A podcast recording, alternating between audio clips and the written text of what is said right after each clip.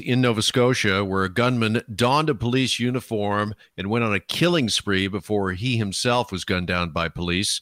RCMP in Nova Scotia holding a press conference last hour. Here's a bit of what they had to say. I can confirm now there are in excess of 19 victims, victims, both men and women, and all were adults. It appears that some of the victims were known to the suspect and others were targeted uh, and not known to the suspect. Dave Perry is Global News Radio's crime expert. He is also the CEO of Investigative Solutions. He's on the line and joins us now here on Global News Radio 640 Toronto. Dave, good afternoon. Thanks for the time as always. My pleasure. All right. First of all, lots of questions here. As always in these cases, the biggest question is why. And in trying to answer that, I think the next biggest question is why did this gunman have a police uniform or what looked to be a police uniform and was driving around in what appeared to be an RCMP vehicle? Is that one of the big outstanding questions for you right now? Yeah, I think so. The, the why is probably going to take some time, especially for the police to come to a conclusive decision about the why and to, to be able to publicly state that. I, I would suspect we could be waiting for very many months for that answer. But you know, if you were to talk sort of broader scope, you know, most people that commit mass murders, um, you know, they're they're ignited by something. They're angry about something. They're angry at somebody or some institution or a combination of all those things. And whatever their final ignition point is, uh, you know, usually that's where the police have to eventually find their way back to to figure that piece out. As far as the, uh, you know, the, the the job that he did on duplicating an RCM police car and wearing what looked like an RCMP uniform, you know, goes to his state of mind in terms of the amount of planning and just how in control he was of, of his thinking to be able to do all of this and to plan it so well and to pull it off. So we're not looking at somebody who's deranged or suffering some major mental health issue where he's out of his mind and doesn't know what he's doing. This this guy knew exactly what he was doing and that makes this case even more horrific and more tragic. Yeah, one of the things that came out of the press conference, Dave, was the fact that this mock police car was involved in the killing of Constable Heidi Stevenson and that it was later engulfed in flames. So one has to wonder or believe that uh, Constable Stevenson maybe thought that this was uh, a fellow uh, constable uh, officer uh, in this car if it looked that realistic and it was somebody wearing a uniform and she basically was a sitting duck. Yeah, that that could be the very sad and very unfortunate piece to this particular murder, the murder of a police officer, where the very car she thought she was going to for refuge and backup and support could have been the, the, the same car that the killer was operating out of. And again, I don't know if we know that definitely at this point, but that could just make this even more tragic than it already is.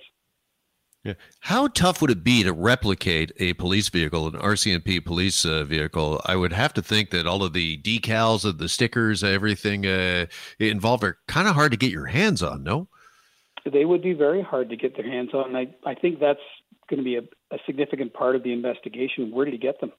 You know, did he simply replicate them and use some, some kind of a printing shop to replicate them, which is quite possible? Or did somebody give them to him? You know, thinking that he was a friend of the police. I, I heard that he he has a couple of old RCMP cars parked at his offices. You know, he seemed to be somebody that admired the police and wanted to be a police officer. sadly, you hear that so often in, in a lot of these mass shootings. There's there's always some comment, real or perceived, that they had initially dreamed about being a police officer. So who knows? But that's going to be a very significant part of the investigation. Yeah, I wanted to ask you about that because there were reports late last night, Dave, that the gunman's high school yearbook from years ago stated that he wanted to be an RCMP officer. So, what, if anything, do you think that's telling investigators? And would investigators then be going back and looking for old high school friends of the shooter to, to talk to them? Yeah, they'll be going way back to his history, probably right to childhood, and try and figure out what, if anything, went wrong in his childhood that perhaps sent him on this path and more importantly, what recently in his life was he in grievance with, uh, and who was that with, and what was that all about? So we're hearing that the initial murders were targeted. So I'm going to assume he had a beef with somebody he knew very well, whether that's family, friends, or otherwise. And uh, and then it would appear, as the RCMP commissioner said, that he went from being a targeted killer to being a random killer where he just continued once the, the ignition was lit. I don't know if he knew how to put it out or if he just enjoyed what he was doing and he, he wanted to go out in a blaze of glory and, and become infamous for the, the horrible crimes that he's committed. So it, it's really hard to say. The only thing that's uh, sort of clear to me, and that, that's without any evidence, but clear to me is that it would appear he wanted to shoot it out with the police, and that's how he wanted to end his life. Yeah. How rare is that for somebody to go from what is a perceived targeted killing to random shootings? Isn't it usually one or the other? It's usually one or the other, but there are cases where, not here in Canada, but in the U.S., where we've seen people get, uh, you know, in a rage after uh, attacking the, the intended targets, if you will.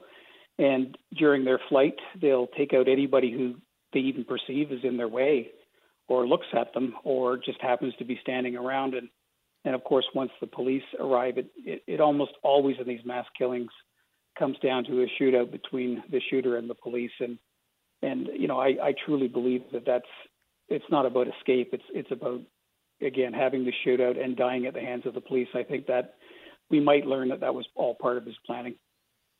Joined by Dave Perry, 640 Toronto crime expert, as we discuss this Nova Scotia skill, uh, killing spree from the weekend. RCMP in Nova Scotia telling us this afternoon at least 19 dead, and they're expecting more.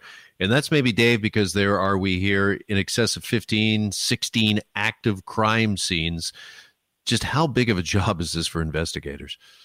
It's massive. This this will become one of the largest criminal investigations in the history of our country, and it only makes sense. It's the largest mass shooting in in our history, and, and the investigation that follows will have to match that.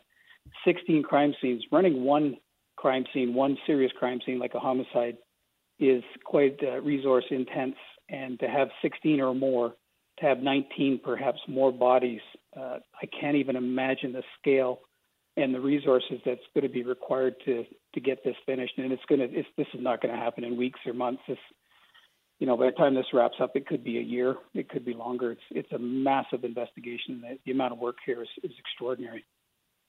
Also, Dave, I wanted to get your take on. There's a lot of questions surrounding the police use of Twitter to warn citizens instead of using their smartphones and the emergency uh, alert system. Uh, was that a bit of a misstep? I don't know. I, I haven't heard enough about it to really make that determination. But I will tell you one thing that if any of us, you and I, for example, were sitting in a police car and this all started to unfold, it's what I call organized chaos. And I've been in these situations before where you can't possibly tick off the all the things that you have to tick off on the sheet that says, "Here's your next step. Do this. Do this." You know, you're you're running from crime scene to crime scene. You're hunting for an active shooter. There are things that just can't be gotten to at, at certain points during during that kind of a you know, just absolutely chaos and disorganization and, and uh, you know, even the, the element of adrenaline and fear that these police officers wonder, you know, they're hunting a guy that they know has just killed a, a whole pile of people and is no doubt intent to kill anybody, including the police that get in their way. And so sadly, that was proven to be true.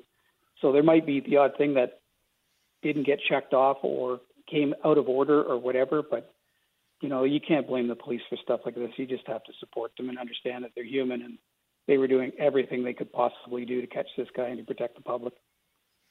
Dave Perry, our Toronto uh, crime expert, 640 Toronto crime expert, and CEO of Investigative Solutions. Dave, really appreciate your time and your perspective uh, on this, this situation. Thank you so much for joining us this afternoon. My pleasure. Heart goes out to everybody in Nova Scotia.